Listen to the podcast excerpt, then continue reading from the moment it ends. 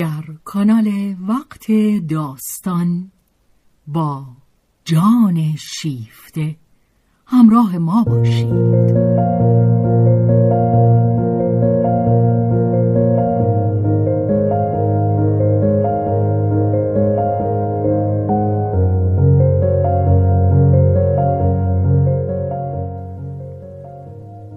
اثری از رومن رولان.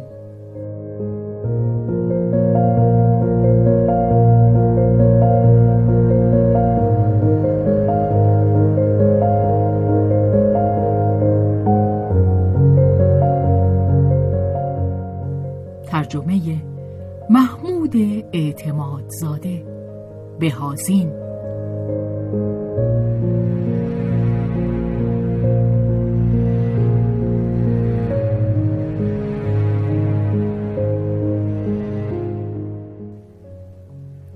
روایت شهرزاد فتوحی.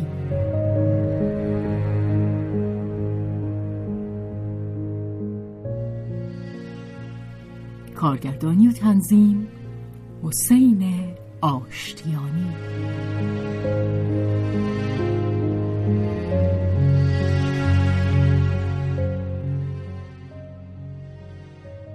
جلد چهارم،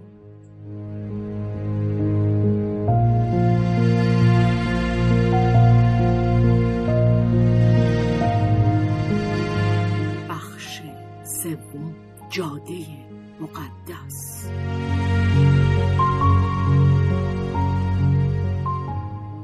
این ماجرا سیلوی را از جهاد خود در راه فعالیت اجتماعی بیزار کرد. اگر او جوانتر می بود در برابر مخالفان ایستادگی می کرد و از نو دست به کار می شد.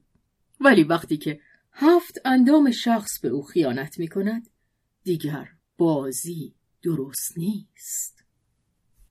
دست کم گارد قدیمی خود شخص می باید باشد تا در واترلو به صف چارگوش بایستد. واترلو محلی است در بلژیک که در آن در ژوئن سال هزار و هشتصد و پانزده سپاهیان ناپلئون و از جمله گارد قدیمی امپراتوری از سپاه انگلیس و پروس شکست خورد. برای سیلوی جز سردار سپاه کسی نمانده بود. کلمه ای را که باید گفت بر زبان آورد و پشت، یا در واقع پایین تر از پشت، را به اجتماع نمود. اشاره به کلمه مقده که ژنرال کامبرون در روز واترلو در جواب پیشنهاد تسلیم گفته است. برای سیلوی فقط مصاحبت خودش مانده بود. همین کافی بود. چه شگرف است! سیلوی کشف کرد که زندگی حقیقیش از زمانی شروع می شد که همه چیز را به دور ریخته بود و بیان که او و خواهر بزرگش همچو چیزی را به یکدیگر گفته باشند، آنت هم پس از آن که پسرش را از دست داد همین کشف را از سوی خود می کرد، گرچه شگفت‌تر و بیرحمانه تر. در این دم جانهای معمولی دیگر چیزی ندارند که به زندگی دل بستشان دارد و می روند. ولی جانهایی هست که در این لحظه دیگر هیچ چیز، حتی مقدسترین محبتها، پای بندشان نمی دارد. خود را کشف می کنند، از نو زاییده می شوند و یک دوران فعالیت دور از انتظار را آغاز می کنند. از آنت زندگی درونی پرتوانی سر برآورد که پرتو افشانی آن با نرمی غلب ناپذیری قدم به قدم گسترش می یافت. سیلوی که چنین مشعلخانه‌ای بر اقیانوس نداشت، فانوس گرم خود را در فرود آمدن شفق روشن می کرد. آیا او جانی برتر از حد معمول داشت که چنان که این دم گفته ایم خود را کشف می کرد؟ جان، چه واژه پرمدعایی! سیلوی امکان داشت که آن را به روی خودتان باز پس زند. من لخت مادرزاد، منی که پی کارم میروم، منی که میروم و همه این چیزها رو وا میگذارم. همه این چیزها، چه چیز؟ من. همه آنچه درون من است و من به هیچ کارش نزدم. عجبان که من حتی نمیدونستم که آن همه را دارم. چقدر میبایست که من وقتم را به هدر داده باشم. عجله کنیم و به دستش بیاریم تا با بخش بندیلمان آن را زیر چنگال برگشتمان ببریم. وحشتناک است که قطار به راه افتاده باشد و ما بهترین چیزمان را بر سکوی راهن جا گذاشته باشیم. کیسه پول را برداشته زندگی را فراموش کرده باشیم. با این همه دختر شکمباره پاریسی میپنداشت که این زندگی را تا خرخره فرو داده باشد. راستی میپنداشت که بهترین خورش ها را خورده است. سیلوی سنگین از پرخاری از کنار میز بر میخواست. بوی خورش ها و خاکستر سیگارها دلش را به هم میزد و اینک پنجره‌ای باز میشد. هوای خنک و اشتهای جوانی به او باز میگشت. چه ماجرای شگفتی! سیلوی برای آنکه فراخنای شبهای خود را پر کند یک دستگاه رادیو کار گذاشته بود. در حقیقت این زن پیشبین بیشتر از آمدن شب میترسید تا از فراخنای دهندره‌اش که هنوز ندیده بود. در آغاز او به تصادف دست و پایی در استخر وزغها زده بود. قار و قوری که از روم تا تولوز و از برج ایفل تا براتیسلاو درگیر است، در دیده‌اش شوخی جالبی آمده بود. مانند بچه‌ای که با آب و لجن ور برود، آروق‌ها و سکسکه های آنها را به بازی در هم می‌آمیخت.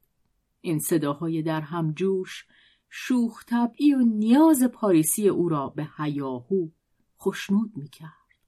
بی سر و صدا مگر انسان میداند که زنده است. ولی پس از آن که هستی خود را با هم همه و صدا بر خود ثابت می کرد زود خسته می شد. با انگشتی عصبی بیتاب بی آنکه دستگاه را خاموش کند پیچ آن را روی یک جای خاموش می آورد. تنها در اتاق خود در نخستین ساعت شب سیلوی آنجا در نیمکت خود کنار پنجره بود و شب بزرگ که از برابر صداها گریخته بود بار دیگر میدان را خالی میدید و در ژرفای روح فرود می آمد. روح گیج گشته از نو درد را که در اندامهای پیر و در قلبش کز کرده بود شنیدن می گرفت. سیلوی بی سلاح در چنگ آن گرفتار بود. نمی توانست جنبشی کند و یخ شب بر شانه‌هایش فرو افتاد. زنی بی‌نوا برهنه و زخم خورده بود. انتظار ضربتی داشت که خلاصش کند. و اینک فیض بود که به سراغش آمد. از پشت سر، از کنج تاریکی در ته اتاق موسیقی شگرفی همچون چشمه جهیدن گرفت. با موج‌های پهناور نیرومند و آرام روان شد و آهسته پاهای ورم کرده بی‌نوا را فرا گرفت. کم کم گرد ساقها، گرد رانها و گرد کمر بالا آمد و همچون لرزه طولانی بر اندام جنگل تن به لرزه در افتاد و صدای اسرارآمیز شهوت مانند بانگی در ته بیشه ها برخاست. سرود گله گذاری و مستی پله به پله سراسر باقی تن را فرا گرفت و پستانها و شانه‌ها را در خود غرق کرد و سپس دهان خشک و سوزان از آن نوشید و پیشانی آخرین قله‌ای بود که سیلاب به آن رسید. گستره‌های بزرگ موسیقی تنها پس از آن که سراسر تن در آن غرق شد به آستانه اندیشه راه یافت. در دیگر کسان سر دروازه قلب است ولی سیلوی همه دانش خود را از ریشه های خود، از تن خود به دست می آورد. و هنگامی که سرانجام بر پهنه به آب نشسته قله وجودش تازه بیدار شدن گرفت، سیلوی سراپا در آب مانند دانایه از ابر زرینی که او را در بر می فشرد و از همه مساماتش در او نفوذ می کرد آگاهی یافت. دانایه دختر افسانه‌ای پادشاهی در یونان که زئوس خدای خدایان به شکل بارانی زرین به او درآمد. سیلوی هرگز یک چنین هماغوشی نداشته بود و دهان نیم باز مست جذبه بازوان خود را به سوی دلدار دراز کرد. پیداست که سیلوی هیچگاه نام اثری را که دربر گرفته بودش ندانست. به زحمت اگر او تصورکی از نوع اثر از سمفونی و آوای صدگونه ساز آن داشت، برای او فقط یک آواز بود، اما این سراسر هستی بود که سخن می گفت. آن هم نه با واژه های کار کرده ی زبان، بلکه با لرزش های در بیان نیامده ی همه شاخه های درخت بزرگ که سیلاب زندگی را در میان دیوارهای خاموشی خود در بر می گیرد. و چه کسی سخن می گفت؟ این هستی که بود؟ من. سیلوی از کشف دوگانه یک چنین سرچشمه ناشناخته هیجان و از آنکه این سرچشمه در خود او باشد حیرت زده شد، زیرا او دردسر آن به خود نمیداد که بداند این موسیقی اثر آهنگسازان است. یک ثانی جمله موسیقی با جوهر خاص خود او و ضربان این موج با تپش‌های خون خود او، این معجزه که در هر تالار کنسرت، در هر شنونده‌ای که برگزیده فیض قلب باشد احساس می شود، در تنهایی این اتاق که از دیوارهای برهنش آواز مورد انتظار جهانهای درونی منعکس می شد، باز به میزان بس بیشتری قطعیت می یافت. آن همه مدت او گنگ مانده بود، مجهول مانده بود و آنچه او می گفت چگونه می توان آن را با واژه ها ترجمه کرد. خدایا، خدایا، من نمی فهمم، ولی خوب می دانم که راست می گویی. تو در نهفته ترین تحتوی من که هیچ نگاهی، حتی نگاه من از آن پرده بر نگرفته است، وارد می شوی و سراسر هستی من همچون تاری که از خواب سراسر یک زندگی بیدار شده باشد زیر انگشت تو به لرزه در آمده است. باز هم، باز هم. شبهای بعد سیلوی در پی آن برآمد که موسیقی را از نو به سخن درآورد، ولی دچار ناکامی شد. دستگاه که هنوز کامل نبود و امواج بلهوس به گونه‌ای نامرتب به درخواست او پاسخ می‌دادند و پاسخشان غریب بود. سیلوی که هیچ چیز راهنماییش نمی کرد، با انگشتی خشمگین در تلاش بود که در میان آن در هم آمیختگی بینامونشان که شمال و جنوب کون یکی بر سر دیگری نعره سر می دادند، آن پرنده جادو را که بانگ او بیدارش کرده بود پیدا کند. ولی بیشتر اوقات سرش به سنگ آگهی هایی که مردی در تولوز فریاد می کشید یا به موسیقی جاز بیحال و بیمزه فلان دانسینگ برمیخورد. گاه که بر حسب اتفاق آن پرنده را میگرفت، فقط دو سه پرواز آن در دستش میماند و پرنده به جنگل میگرید و آنجا قولی سر بر میکشید و او را زیر پاهای خود له میکرد. سیلوی فوشای چارواداری میداد و آن حیوان عربدکش را دوباره در غرقاب فرو می برد. ولی خوشنودی در هم شکستن پوزه این گوساله ها و چه خوشنودی از دست دادن پرنده را جبران نمی کرد.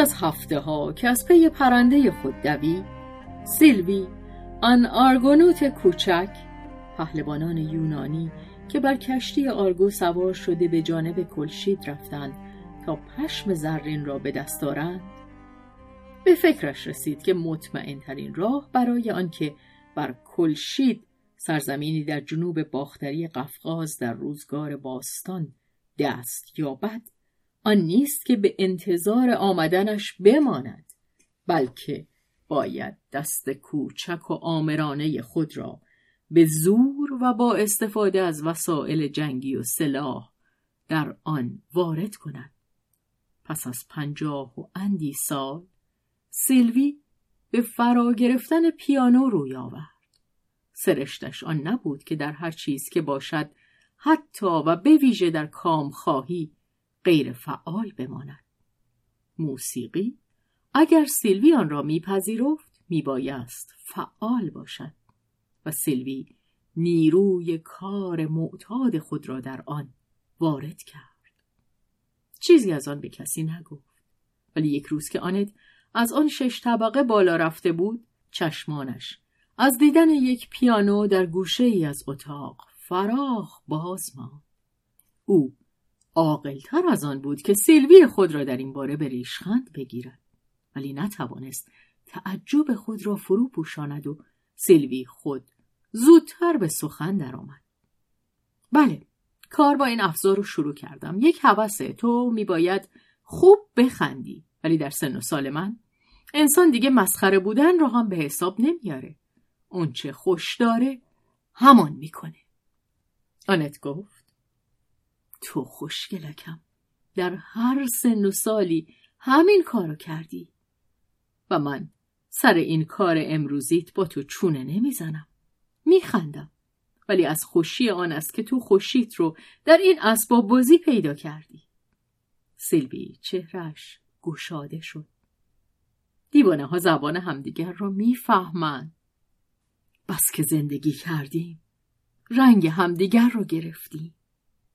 دیوانگی های خودم برام کافی نبود، دیوانگی تو را هم من گرفتم. آنت گفت: خاطرت آسوده باشه، هنوز چیزی از اون برام مونده. با احتیاط پیشنهاد کرد که نواختن پیانو را به او بیاموزد، ولی سیلوی جز برخی راهنمایی‌های مقدماتی چیزی از او نپذیرفت و او را از ورود به قلمرو خود منع کرد. سیلوی با زودرنجی همیشه بیدارش بر نادانی خود آگاه بود و می‌خواست چنان باشد که با خاطری آسوده سکندری برود، بی آنکه نگاهی، حتی و به ویژه صمیمی‌ترین نگاه، مراقب او باشد. ترجیح می‌داد که برای راهنمایی‌هایی که از آن چاره نبود، از یک بیگانه در برابر مزد یاری بخواهد. سیلوی از موسیقی جز برخی اصول سرایش به هنگام جوانی در آموزشگاه‌های عمومی چیزی فرا نگرفته بود. درس‌های گاهگیر، چه آن ماده گربه هرزگرد در آن روزگار موسیقی‌های دیگری داشته بود که شبها خود را با آن سرگرم کند. و اما ترانه‌های کوچه و کارگاه برای فرا گرفتن آن یک دختر پاریسی نیاز به کاغذ ندارد. سیلوی گوش دقیق و آوازی درست و زیر داشت. از بالا و از پایین به خدایان کشت و بستان میمانست. حتی آن لب زیرینش که مانند زبانه نی باریک بود و برای پاره کردن نخ پیش می آمد و به صدایش تنین نازک نی می داد و افزون بر آن حافظه‌ای خدش ناپذیر، به هیچ موسیقی بر نمی خورد که در آن چنگ نیندازد و محکم نگیردش. پس از بیست سال می توانست نواهایی را که در او به سان مو به شانه پیچیده بود باز یابد. در آن روزهای خوشبختی که خواهر بزرگ در خانه قدیمی برگونه انگشتان خود را بر شستی پیانو به دست رویا رها می کرد، گوشش به وسیله آنت تربیت یافته بود. این رویاها که در آن زمان سیلوی بی آنکه چیزی از آن بفهمد ریشخندش می کرد، در قفس پرندگان او جا گرفته بود. نفهمیدن سیلوی را از گرفتن باز نمی داشت. او هیچ چیز را نمیگذاشت که از دست برود، خواه رویا باشد و خواه یک تکه نوار. همه را بر می داشت و در جایی مرتب می گذاشت. به هیچ دردی نخواهد خورد. هیچ نمی توان دانست. همیشه وقتی می رسد که به درد می خورد. بعدها در روزهای شکوه و جلال خود سلوی کنسرت هایی در خانه‌اش ترتیب داده بود. بیشک این هم از آن موسیقی گوشخراش تازه از راه رسیده بود، به شیوه آتونالیسم مد روز.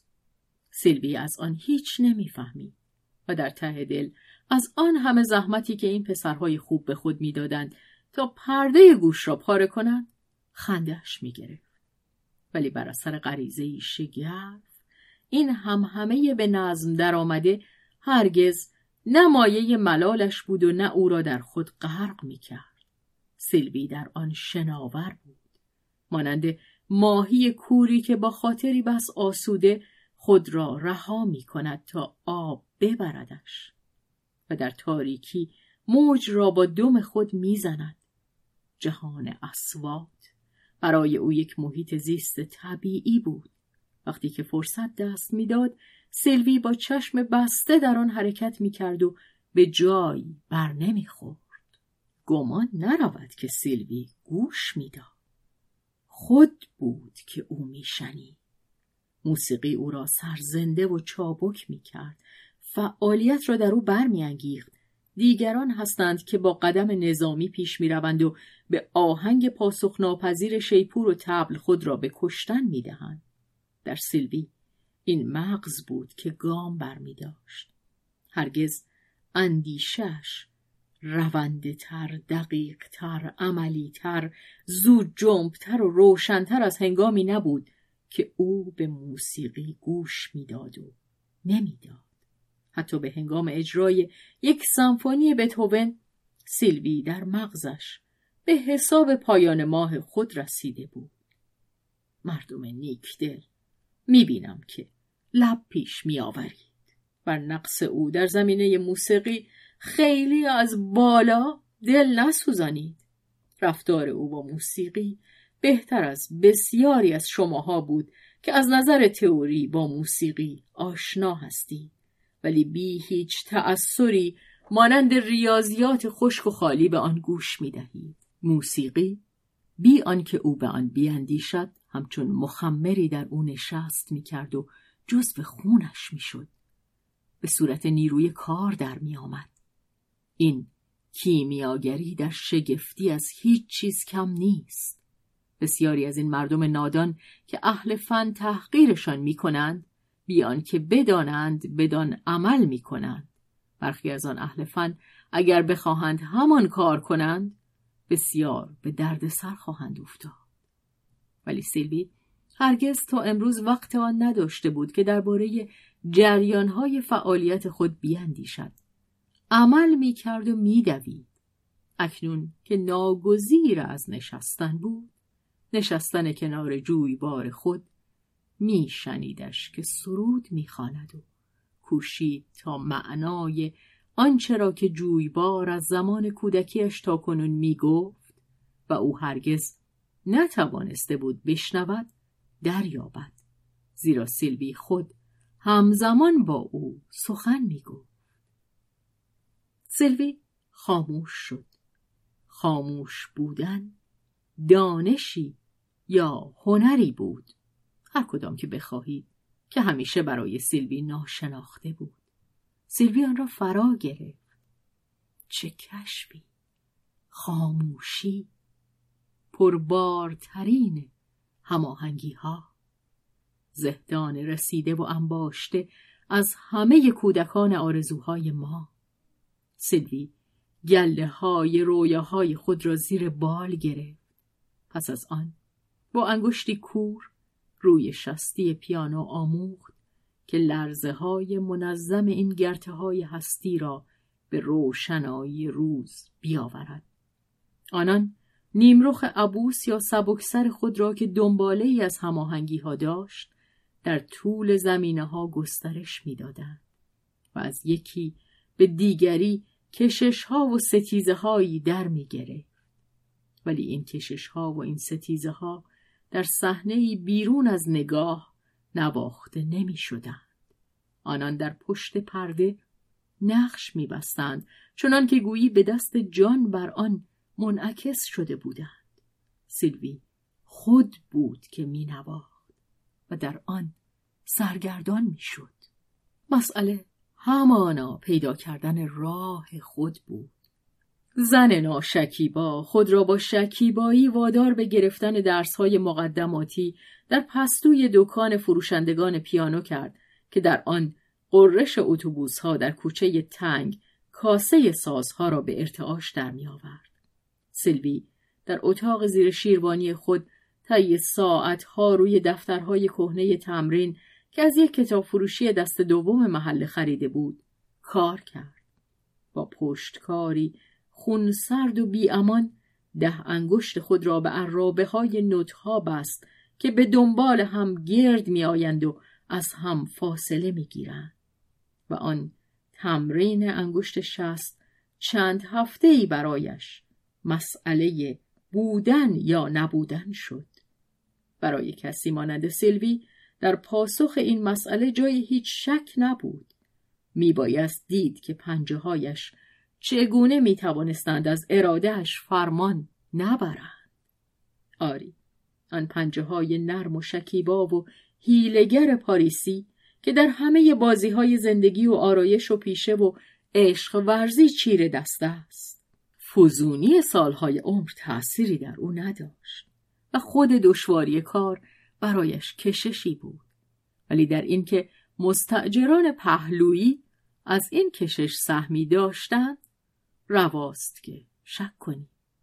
اما کمترین دلواپسی او همین بود. سیلوی همچنین راه کنسرت ها را یاد گرفت.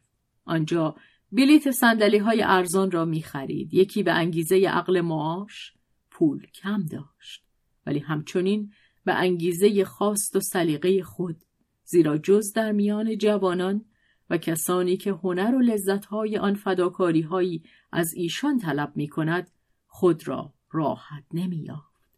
اینان یگانه کسانی هستند که می‌دانند از آن لذت ببرند. مانند این سیرخوردگان لوژنشین نیستند که نوک زبان یا سر انگشت بیزارشان را در آن تر کنند.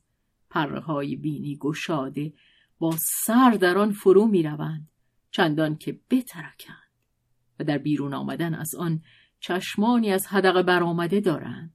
سیلوی در برخی قطعات گرفتاری فاوست به لعنت ابدی اثر هکتور برلیوز آهنگساز فرانسوی و در پایان برخی سمفونی‌های بتهوون همچو چشمانی داشت. در سازش واپسین پا بر زمین می‌کوفت و پهلونشینانش که به دیدن او تفریح می‌کردند این زن ریزه پر مستحکم را که چهرهش از هیجان منقلب شده بود و از هر دو سوراخ بینی نفس زنان پا می‌کوفت به یکدیگر نشان می‌دادند. پنداشتی که او هیچ چیز نمی‌دید. ارکستر و دسته همسرایان فقط برای او می‌نواختند. باقی مردم تالار وجود نداشتند. در دیدش طبیعی می‌نمود که برای رهبر ارکستر فریاد بردارد از نو. ارکستر از آن او بود. حق داشت که به میل خود به کارش بگیرد. این موج خشم، این شور شادی یا این سستی، این لذت از آن من، همه از آن من است. از نو. یک بار سیلوی با صدا و با حرکتی که جای پاسخ باقی نمیگذاشت همچو فریادی کشید. مردم در پیرامون او به خنده در آمدند، برایش کف زدند. سیلوی وراندازشان کرد. سپس چون از آن رویا بیدار شد به پهلونشینان خود چشمکی زد و لبخندی از سر همدستی با ایشان مبادله کرد. در واقع آنان همه احساسی مانند او داشتند.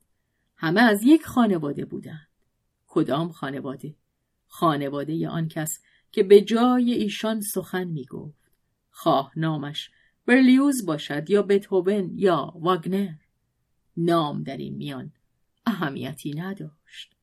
آنچه به حساب می آمد خانواده بود، همان خودشان. وقتی که فریاد می کشیدن آفرین، خطاب به خودشان بود و سلوی سردستشان بود. اکنون او را در ردیف‌های بالکن می شناختند و داستانش دهن به دهن می گشت. هنگامی که او با پاهای سست از پله‌های بس پهن به زیر می آمد، برخی دختران جوان به یاریش می شتافتند یا یک پسر بسیار مؤدب پرتکلف دست پاچه زیر بازویش را به احترام می گرفت. اینکه او روزگاری نام و آوازه‌ای داشت که اکنون در جهان شهرت‌های زودگذر محو شده بود، در سایه‌ای که مردم خرده‌پا در آن جا داشتند، هنوز تابش فسفوری خود را حفظ کرده بود. او در مخیله این جوانان، آن ملکه پیر صبا، شهبانوی دوزندگی، جادوگر جشن‌های هرزه باقی مانده بود. سلوی، نام خاطر انگیز بازی‌های پریان به سبک واتو. واتو نقاش فرانسوی هزار و ششصد و هشتاد و چهار تا هزار و هفتصد و بیست و یک. آنان به هنگام پایین آمدن از پلکان دربار کوچکی به گردش تشکیل می‌دادند، گرچه با رعایت احتیاط و با کمی فاصله از آن خاصگی خوشبختی که سیلوی افتخار آن به او می‌داد که نه دنباله پیراهن بلکه مچ دستش را نگه دارد، زیرا سیلوی به شیوهی تند و دستپاچه کننده در ایشان خیره می‌شد یا به خوش آمدگوییشان پاسخ می‌داد و پس از آنکه به پایین پلکان می‌رسید همه‌شان را با یک حرکت کوتاه و بیچون و چرای دست مرخص می‌کرد. سیلوی برای راه رفتن نیازی به چوب زیر بغل نداشت و حوصله آن نداشت که در بیرون آمدن از کنسرت مزاحم او در اندیشه‌های خود باشند. با این همه پس از آنکه ملتزمان رکاب خود را دور می‌کرد، خنده‌ای طنزآمیز و نیکخواهانه برای این مردم خرده پا، برای این جوانان تازه سال که به خشونت از خود رانده بود، بر لبش می‌نشست. سیلوی تنها به خانه باز می‌گشت و در اتاق سرد پیش از آن که کلاه از سر برگیرد میرفت و با شستی پیانو کورمال دست میکشید تا بلکه روی خزه ها رد پاهای برهنه و زیبای نغمه ای را بجوید که ساعتی پیش بر قلبش راه رفته بود. سیلوی غالبا هم موفق میشد، اما به شیوه خویش که در خط درست و معنای واقعی نغمه ها دگرگونی وارد میکرد تا آن را با نیاز خود تطبیق دهد. از همه گذشته مگر بدین گونه نبود که شاه هنرمندان رافائل از آثار باستانی گرته برداری می‌کرد و تغییرشان می‌داد. آدمی آنچه را که به راستی دوست می‌دارد از آن خود می‌کند، آن را می‌خورد. حرمت داشتن به کار نمی‌آید، پر دوست داشتن است. این کافی نیست. زندگیش اکنون هرچه محقرتر میگذشت. سیلوی از داشتن خدمتکار چشم میپوشید و هزینه‌اش محدود بود. بگذریم از پاره تخطی‌ها به سخت‌ترین دستور صرفه‌جویی تا دورا دور هوس شکمبارگی خود را ارضا کند. چه زن فرانسوی هرگز به کلی از خوش سلیقگی در خوراک چشم نمیپوشد یا که تسلیم هوس داشتن زیر جامعی لطیف بر پوست شود و این آخرین لذتی بود که سیلوی از آن دست شست.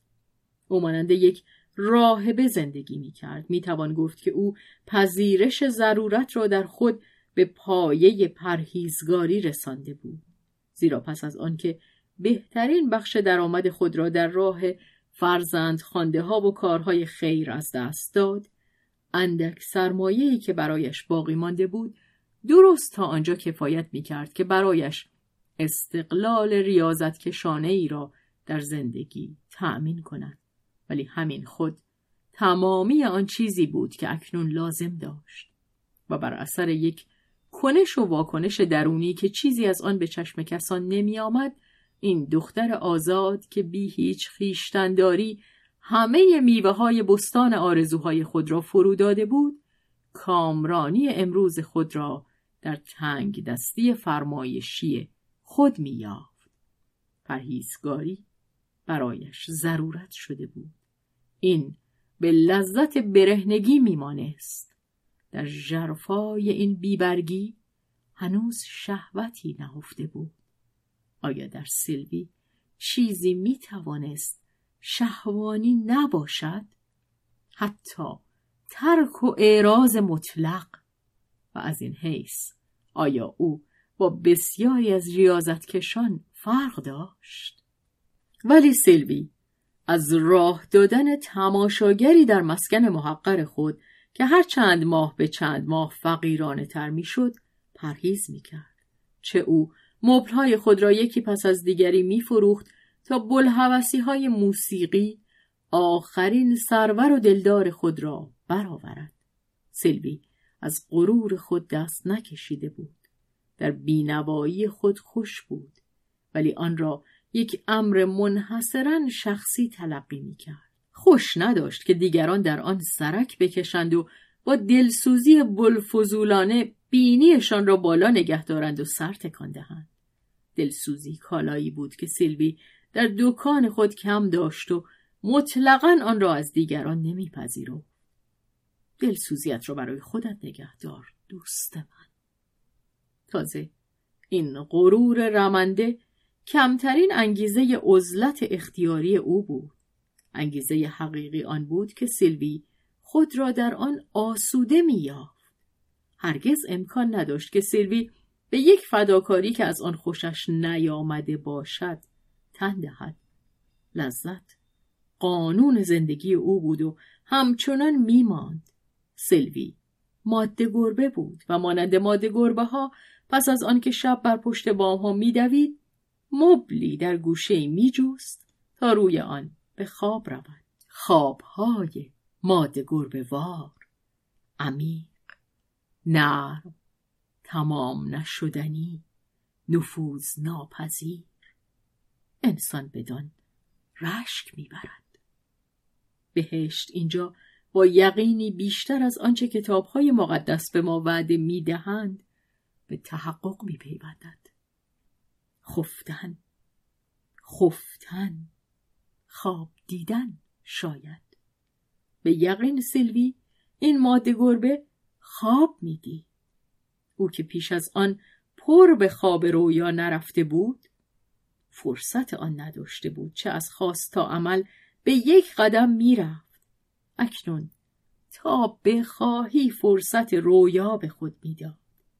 برای همه مانده حساب زندگی خود و همه زندگی های آینده. وصف این رویاها امکان داشت که برای سیلوی سخت دشوار باشد. چه کسی آیا میتواند وصفش کند؟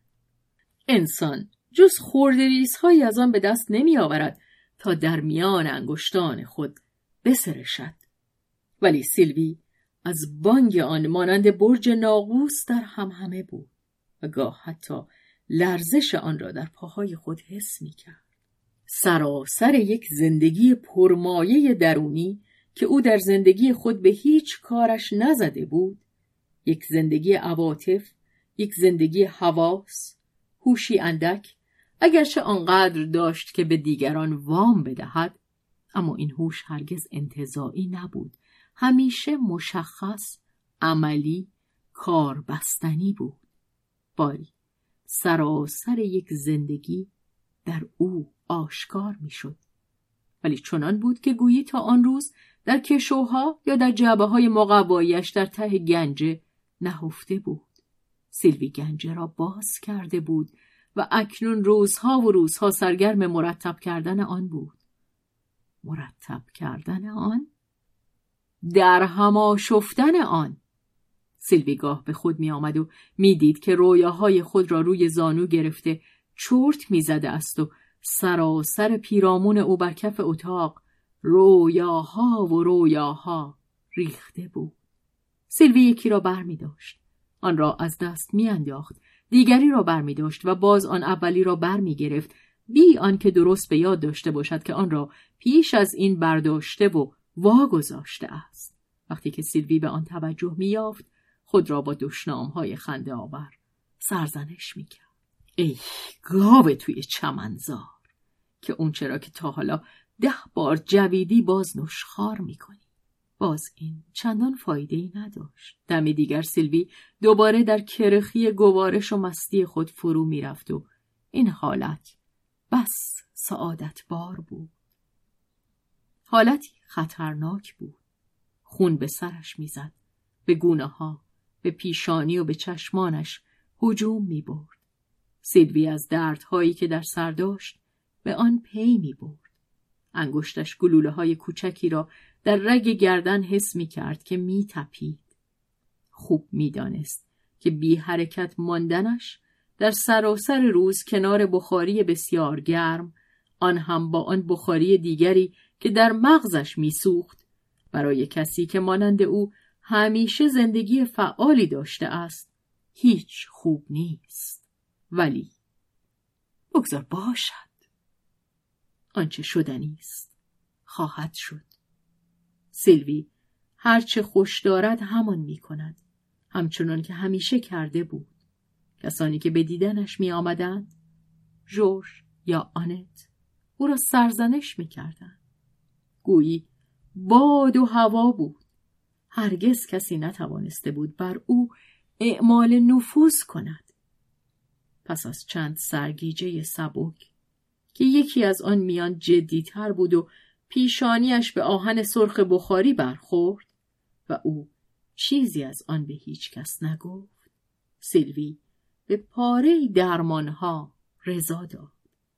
مسهل خورد و زماد خردل بر پاهای خود گذاشت، اما هیچ تغییری در زندگانی خود وارد نکرد و چون پس از روزها که تقریباً به روزه می‌گذراند از خستگی، بی‌تفاوتی، تنبلی و ملال آن که از پله‌ها به زیر رفته دوباره بالا بیاید دچار گرسنگی‌های شدیدی می‌شد که در آن معده و کام در پی تلافی برمی‌آمدند. سیلوی با یک بشقا پر صدف، کوفته جگر قاز، پنیر کامبر و شراب وووره افطار میکرد. آن روز بخت با او یار بود که در رو به پلکان آپارتمان بر اثر غفلت باز مانده بود و زن سرایدار که میبایست نامه ای را برایش بیاورد به درون آمد. او را دید که در نیمکتی افتاده، سرش بر شانه آویزان و پیکرش بر کف اتاق لغزیده است. سیلوی دچار خونریزی مغزی شده بود. در همان خانه پزشکی مسکن داشت. از این رو در معالجات نخستین تأخیری روی نداد و دیگر سیلوی به هوش آمده بود. به ادعای خودش هرگز از هوش نرفته بود که آنت خبر یافته سر رسید. ولی این آخرین هنرنمایی استقلال سیلوی شد. آنت اعلام کرد که چون سیلوی قادر نیست خود را درست راه ببرد، دیگر تحمل نخواهد کرد که خواهرش تنها و دور افتاده زندگی کند. گفت که سیلوی را در چنگ میگیرد و او را با خود میبرد و در خانه خود زندانی میکند. آنت در این هنگام بار دیگر همان چهره خانم فرمانفرمای روزگار گذشته‌اش را به خود میگیره. سیلوی لبخند زد. کوشید به ظاهر اعتراضی بکند، ولی زبانش به دشواری حرکت میکرد. به خود سر و روی معصومی که گرفتار سرپنجه زور شده است داد و وانمود کرد که بی مقاومت تسلیم می شود، اما خدا را به یاری می طلبد. سیلوی در دل بسیار خرسند بود.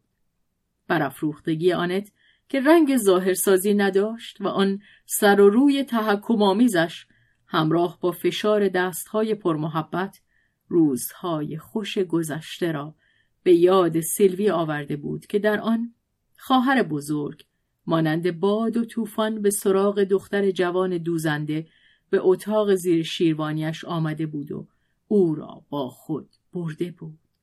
و در همان دم آنت که رو به سیلوی خم شده بود تصویر آن آدم ربایی را در چشمان او دید. چشمانشان به هم خنده زدن. آنت گفت: خواهرک پیرم، انگار که دوران بیست سالگی من را از نو شروع می کنی. سیلوی چهره سرخ و پیکر خپله خود را در آینه نشان داد و گفت: راستی که باید همینو بگی، وقتی که من غلام بچه دوک نورفولک بودم. آنت او را بوسیده گفت: کرک، جوجه کرک، هرچی فر بهتر باشد خوردنش لذیذتره. پس ببرش و بذار کبابش کنن. من دیگه به درد هیچ کار نمیخورم جز این که خدای مهربان به سیخم بکشد. اما سیلوی لجوجانه از ترک پاریس سر باز زد. من اینجا کاشته شدم، اگه از گلدون بیرونم بیارن میخشکم. حرف از جلای وطن با من نزن. حتی در هومه، حتی در مدون که خانه توه، وقتی که من گردش میکنم با چشمانم پی برج ایفل میگردم. من همین که از خط کمربندی اونورتر میرم خودم رو توی کشور بیگانه حس میکنم. به اولین قطار برگشتی که برمیخورم به آن رشک میبرم. جز در پاریس من نمیتونم نفس بکشم. اینجا من با دهان باز میمیرم و بگذار بوی خوش و همهمه خوش اون رو تا خرخر فرو بدم. از اونجا که آنت نمیخواست مجبورش کند و نه آن که در چنین حالتی رهاش کند، ترتیبی داد که در پاریس بمانند. در آپارتمان خانواده داوی که در غیاب ژولین دخترش آن را در اختیار او میگذاشت، دو خواهر در آن جا گرفتند. ژورژ و وانیا در خانه مدون ماندند و از آنجا هفته یکی دو بار به دیدنشان می آمدند. روزهای دیگر آنت بود که به آنجا می رفت. روز به خیر و شب خوش را هم تلفن از خانه شهری به خانه درون جنگل می رساند. یک چنین ترتیب سکونت که نه بی درد سر بود و نه برای آنت خالی از خستگی، چاره‌ای نبود که موقت باشد. ولی زندگی سیلوی نیز چنان بود. آن دو خواهر هیچ گونه پنداری در این باره نداشتند، اما تا بتوان کمتر به آن میاندیشیدند. زندگی روز به روز. و طبیعی است که از آن دو سیلوی بی غمتر بود. همچنین او در بهره‌گیری از هر روزی که میگذشت حرص بیشتری داشت. همین خود غنیمت بود. شب در آستانه خوابیدن همچنان که ساعتهای پشت سر نهاده را به یاد می آورد، با خود می گفت: باز یکی دیگه که به دست پروسی ها نخواهد افتاد. و بامداد فردا به هنگام بیدار شدن همچنان که کورمال می گشت شگفت زده و خوشنود می گفت: باز از سر. سیلوی در اتاقی در کنج ساختمان دراز می کشید که پنجره‌اش رو به تقاطع دو کوچه باز می شد. او بهترین اتاق را که از آن ژورژ بود و رو به باغچه داشت نخواسته بود. می بایست پاریس خود را زیر پاهای خود داشته باشد. اتاق خواهرش روبروی او در آن سوی راه رو بود. آن دو درهای اتاقشان را باز می گذاشتند و از این تخت به تخت دیگر از فراز دهلیز کلاف زندگی گذشته خود را وا می کردند. بیشک آنت به صرافت طبع خود امکان نداشت که آغاز این کار کند و به احتمال بیشتر همه کلاف را برای خود نگه می داشت. این سیلوی بود که چون نمی توانست انگشتان چالاک خود را سرگرم بدارد، دوک را خواسته نزدیک سپید دم، هنگامی که از غرقاب‌های خواب خون به سر دویده برمی آمد، به چرخش در می آورد. در آغاز با زبان نامطمئن بچه‌ای که هنوز درست بیدار نشده است چه چه می زد. آنت به شنیدن او که آواز می خواند یا داستان بی سر و ته برای خود می گفت در رخت خواب خود می خندید. سیلوی با خود گفتگو می کرد. گاه پاسخهای دور از انتظار به خود می داد، هرزه و خنده آور، و خود زودتر از آن به حیرت می افتاد. از برخیشان نفسش می برید. آنگاه آنت برایش فریاد می کشید: آفرین، دیگه نوک چیده شد. یا آنکه اگر آنت همچنان خاموش می ماند، سیلوی دیگر تاب نمی آورد. آه می‌کشید، با صدایی مهربان، نوازشگر، تضرع‌آمیز که به تدریج کمتر آهسته می‌شد و سپس هیچ آهسته نبود و سرانجام منفجر می‌شد، می‌پرسید: آنت، خوابیدی؟ روز بخیر آنت، روز بخیر، به من روز بخیر بگو. خوابیدی آنت؟ تو نخوابیدی، دستم انداختی. ای بد همه چی. حالا گوشتو میکشم. آنت قهر میزد. برو پی کارت، آخه آروم بگیر. سیلوی که خاطرش آسوده شده بود میگفت: این چه به دل مینشینه، آنت من نعره گاف سر میده. معلوم میشه هنوز در چمنزار زنده ها هستی. ولی گاه نگرانیش از خاموشی آنت به صورتی دلهره آمیزتر خود نمایی میکرد. در بیرون آمدن از آن سوراخ‌های خواب که همچون مرگی کوچک او را در خود فرو میبرد، سیلوی کاملا یقین نداشت که هنوز زنده باشد. ولی به تدریج که نیروهایش در آن مستحیل میشد، بیش از پیش سیلوی به هنگام بیداری باز همچون آبنباری از محبت گرم ظاهر میشد که نیازمند آن بود که جاری شود و در عوض هم نیاز داشت که محبت بنوشد. آنت در برابر پاره‌ای از گفته‌های او مقاومت نمی‌کرد. از بستر بیرون می‌آمد و می‌رفت و بازوان خود را به دور گردن و زیر پس گردن فربه خواهر کوچکترش می‌برد. پیکر سنگین شده آن بتسابه پایمال کرخی بود. بتسابه زن اوریا، سردار داوود، که داوود او را برای کشته شدن به جنگ میفرستد و همسرش را خود به زنی میگیرد و آن پستانهای درشت عرق داشت. نفس اندکی گرفته بود، ولی سیلوی همان ظرافت مچ دست و همان زیبایی چهرهش را حفظ کرده بود. چهرهش باز زیباتر که لبخند گرمی روشنش می داشت. سیلوی تقریباً هیچگاه دلش هوای گذشته نمی کرد. با آسودگی شگفت‌انگیزی از میان مصائب زندگی دوتاییشان راه می سپرد. مرگ دخترکش را به یاد خواهرش آورد، ولی در گفتارش هیچ تلخکامی نبود. در سراسر مدتی که حکایت می کرد، دست آنت را با نرمی شگرفی نوازش می داد. این آرامش سخت به دل آنت می نشست. سیلوی در این هنگام ابهتی داشت. آنت با احترام در او می نگریست، اما قلبش فشرده می شد وقتی که انسان به چنین نقطه وارستگی رسیده است. آخرین پیوندها دیگر چندان دوام نخواهند آورد. با این همه این پیوندها هنوز استوار بود. سیلوی به زندگی زمین دلبسته مانده بود. در هیچ لحظه‌ای نمی‌توانست تماس خود را با آن از دست بدهد.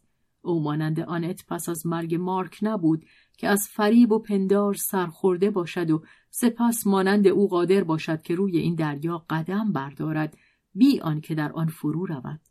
یک نیمچه مزه مرگ که از یک اخطار تازه بیماری برایش حاصل شد، طبیعی با نوسان‌های بزرگ، نوعی کرخی که در آن شعور اگرچه فلج شده همچنان باقی بود، مانند آن حشره که فابر توصیف می کند که خود می بیند زنده زنده خورده می شود و تکه تکه ناپدید می شود بی آن که بتواند جنبشی کند. هراسی ناگهانی در او ایجاد کرد. فاب، حشره شناس فرانسوی، هزار و هشتصد و بیست و سه تا هزار و نهصد و پانزده. نمیفهمید چه روی میدهد. زیر پایش خالی میشد. جهان تهی از اشکالی که دنیای کوچک او را پر کرده بود برایش هیچ معنا نداشت. برایش سیلوی خود، آنت خود، مارک خود ضرور بود. آه، اگر از دستش به در میرفتند. آخه چی شده؟ چی شده؟ سیلوی از این حال سرگشته بود. لرزشی از آن برایش مانده بود که از اندیشه خود دورش میکرد. فقط یک بار، یک فریاد آشوب و محبت از او بیرون جست. یک شب ناگهان گفت و هرچه در دست داشت بر زمین افتاد. آه، کاش آنجا در آن قلمرو هیچ جایی باشد که انسان باز خود را با کسانی که دوست داشته است بیابد تا سرانجام بتواند همه آن سخنان محبتی را که به هم نگفته‌اند به یکدیگر بگویند. آنت منقلب شد. برای یک بار، فقط یک بار، در این سرشت خشک و پرطنز و عملی زمینه مهربانی مفرطی که در سراسر زندگی واپس زده بود سر برمی آورد. آنت پس از خاموشی ممتدی گفت: شاید هم در رویا. گاه به نظرت نمی رسد که میان کسانی که آرزو داریم دوباره ببینیم کسان دیگری هم جز آنها که در این زندگی با ایشان برخورد کرده ایم هستند؟ این پرسش دور از انتظار سیلوی را تکان داد. گفت: چطور که همچو فکری به سرت زده؟ پیش از آن که تو به من بگویی به گمانم هرگز من به این فکر نبودم، ولی از وقتی که تو این را گفته ای به نظرم میرسد که این فکر خود من بوده است. ولی خب عقیده تو چیست؟ آنت دست خود را بالای ابروان خود کشید. دیگر به یاد نمی آورم. چه غریب است. کس چه می داند؟ شاید چندین زندگی داشته ایم. سیلوی به رویا فرو رفت و با تضرع از سر گرفت. خواهرکم، خواهر بزرگم، آیا در زندگی آینده همدیگر را باز پیدا می کنی؟ به زندگی آینده خیلی دل بسته ای؟ دلم می خواد دوباره همدیگر را پیدا کنیم. و سخت خسته افزود: ولی پس از یک خواب طولانی برای اون که خیلی جان کنده ای. او، این زن خستگی ناپذیر، نومید نه بلکه خسته بود و مانند گیاهی در آخرین روزهای آفتابی در مه پایان فصل به طبیعت ویرانگر رها شده بود. سیلوی پس از گفتگو با آنت درباره طوفانی که بر فراز اروپا معلق بود و درباره مخاطرات روزهای آینده در حالی که به مارک می‌اندیشید گفت: همین بهتر که پشت سرمان کسی را به جا نمی‌گذاریم. آنت چنین نمی‌اندیشید، اما بیان اندیشه خود را بیفایده شمرد. دستش را به مهربانی بر سر خواهر گذاشت و پرسید: پس بچه چه می شود؟ راست است، سیلوی او را از یاد برده بود، ولی بچه بس خوب از آن دو چشم می پوشید. سیلوی پی می برد که بچه می تواند بگوید: شما می تونید برید، نگران نباشید، من می مونم. با این همه از آنکه بچه را باز میگذاشت خالی از افسوس نبود. دلش میخواست که همه کسان خود را با خود ببرد. البته نه از آن رو که ترسو بود، از آن رو که دیگر آنجا نخواهد بود تا از ایشان دفاع کند. تا زمانی که سیلوی آنجا بود هر قدر هم که خسته می بود رنج و خطر کسی را خواهند یافت که با ایشان دست و پنجه نرم کند. سیلوی به هنگام روز نمیخواست در بستر بماند.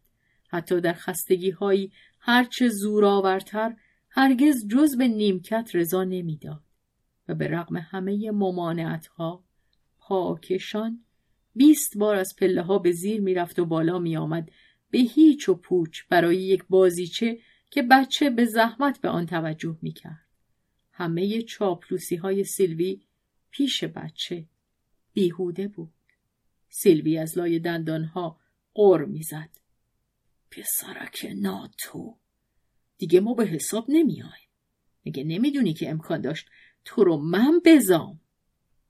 آنت میپرسید: چی داری زمزمه میکنی؟ یه شیطنت روزگار گذشته. فصل انگورچینی تموم شده، ولی شراب در خمره میرسد. در بهشت به شیشه میریزمش. خیال داری خمرت رو با خودتون بالا ببری؟ البته که میبرم و همچنین شرابم رو با یارو میخوریمش. با کی؟ خدای مهربون، حیا نمی کنی؟ سیلوی هیچ حیا نمی کرد. با یارو شوخی داشت. فکر میکرد که او میباید بسیار خوشش بیاید. در حقیقت به هیچ رو یقین نداشت که او وجود داشته باشد و این مسئله برایش مایه دغدغه خاطر نبود. سیلوی این دختر پاریس به خود زحمت آن نداده بود که چند و چون شک خود را که در آن ولتر معابی عامیانه با ایمان پیرزنان جفت میشد روشن کند. او همین حالت را خوش داشت. آنت از آنکه آشفته‌اش بدارد خودداری میکرد. تنها با هم دو خواهر یکدیگر را بسیار خوب میفهمیدند و این برای هر دوشان اساسی تر بود. باقی در اصل بسیار کم اهمیت داشت. نه آنکه بگویند چه میدانم، بلکه چه میدانی؟ اگر میل داری، اگه به دلت خوش مینشینه، ایمان داشته باش و شک هم بکن، بد نمیبینی. اگر همون بالا کسی باشه، شک تو چه زیانی میتونه به اون برسونه؟ اون آن اندازه زیرکی داره که بفهمه. با ما به مهربانی خواهد خندید. همین گونه که تو میخندی. نانت نانت و نانون همان آنت است. من ایمان دارم. اگه پر اصرار داشته باشه من چیزی رو از اون دریغ نمی کنم. خدای من به درون بیایید. کلید رو روی در میگذارم و دلم قرصه، به خواب میرم. هرگاه در شبی که در پیش دارم کسی به درون نیاد، خب نانون من خوابم رو میکنم. خوابیدن خوشه، دوست داشتن خوشه و برای من همه چی خوبه. من نه، ولی شما خدای من انتخاب کنید. و غروب آن روز بود که انتخاب شد. سیلوی به رغم هر چه به او میگفتند آن روز بعد از ظهر مدام در حرکت بود و باز در آن ساعت به جای آنکه برود و دراز بکشد بر پا ایستاده به نرده پنجره تکیه داده بود. رو به بیرون خم شده بود. بوی پاریس و گرد و خاک و هم همه آن را، بوی قیر تکه های چوبی فرش خیابان را، آخرین پرتو خورشید را که چهرهش را گرم می کرد و از باغ همسایه بوی خوشه های عقاقیا را فرو می داد. نغمه زمزمه می کرد. صدای بسیار نرمی که گویی نوایی از سرودش بود از او شنیده شد. ها! آنت سر برداشت و خواهر خود را دید که سست در کار افتادن است. دوید و درست هنگامی رسید که بتواند در آغوشش بگیرد. آنت که خود ناتوان شده درست بر سر پا نبود، زیر این بار تلو تلو خورد. کرک کوچک سنگین بود و با همه سنگینی خود می افتاد.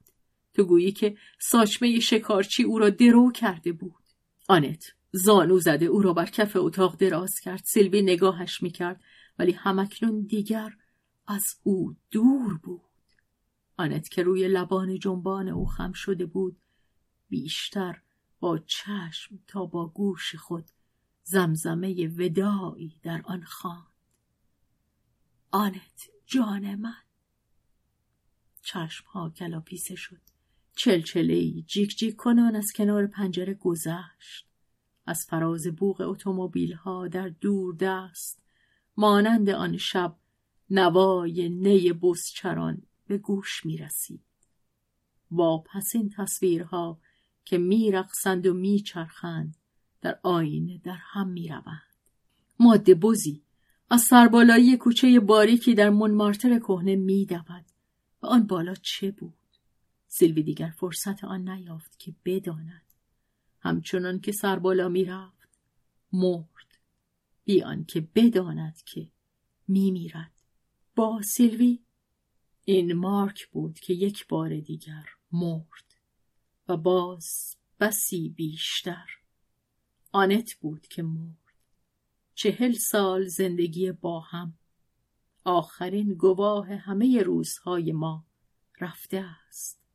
او که از میان می رود، آیا کاملا یقین داریم که چنان روزهایی بوده است؟ چرا؟ بچه برجاست، فرزند فرزند، پاره گوشت گوشت تنم، میوه دریا که دریا به هنگام پس رفتن بر ساحل رها کرده است. ولی دریا کجاست؟ من کجا هستم؟ قرش دور دست اقیانوس. بر ساحل کسی نیست. شن صاف است. باد نمکسود می گذرد. فرمان روای فضا مستی وحشتناکی با خود دارد که ادب اقتضا می کند که پنهانش دارد. دوستی ژاپنی برایم حکایت کرد که در توکیو در فردای روز زمین لرزه به دوستی برخورد که مانند کنت کیارنتزا هست و نیست خود، هر آنچه داشت و هر آن کس که داشت همه را از دست داده بود و او بر آن اظهار دلسوزی کرد. آن یک لبخند غریبی زد و گفت: اوه، چنان احساس سبکباری می کند. ردای زندگی همه از تن بر افتاده است. آدمی برهنه می ماند. ولی این آدمی کیست؟ برونو آن واژه عرفانی هند را خواهد گفت. اوم. همه چیز، هیچ چیز. و این دو شاید دروی هستی یگانه اند. و او هر که باشد، یا هیچ یا همه، فرمان روای فضاست. باد نمکسود است که می گذرد و آدمی هرچه برهنه تر است و زیر پاهایش سرمای شنهای ساحل را حس می کند. باد بیشتر می وزد، در تو می وزد، تو را با خود می برد و ژنده پاره های رخت گذشته‌ات را به هر سو می پراکند. تو را در تصرف می گیرد، در را می شکند، دیوارهای خانه را می شکند، به منتهای درون می رود. تو از آن اویی، تو خود اویی. زندگی جهان میان دو پهلوی تو روان است.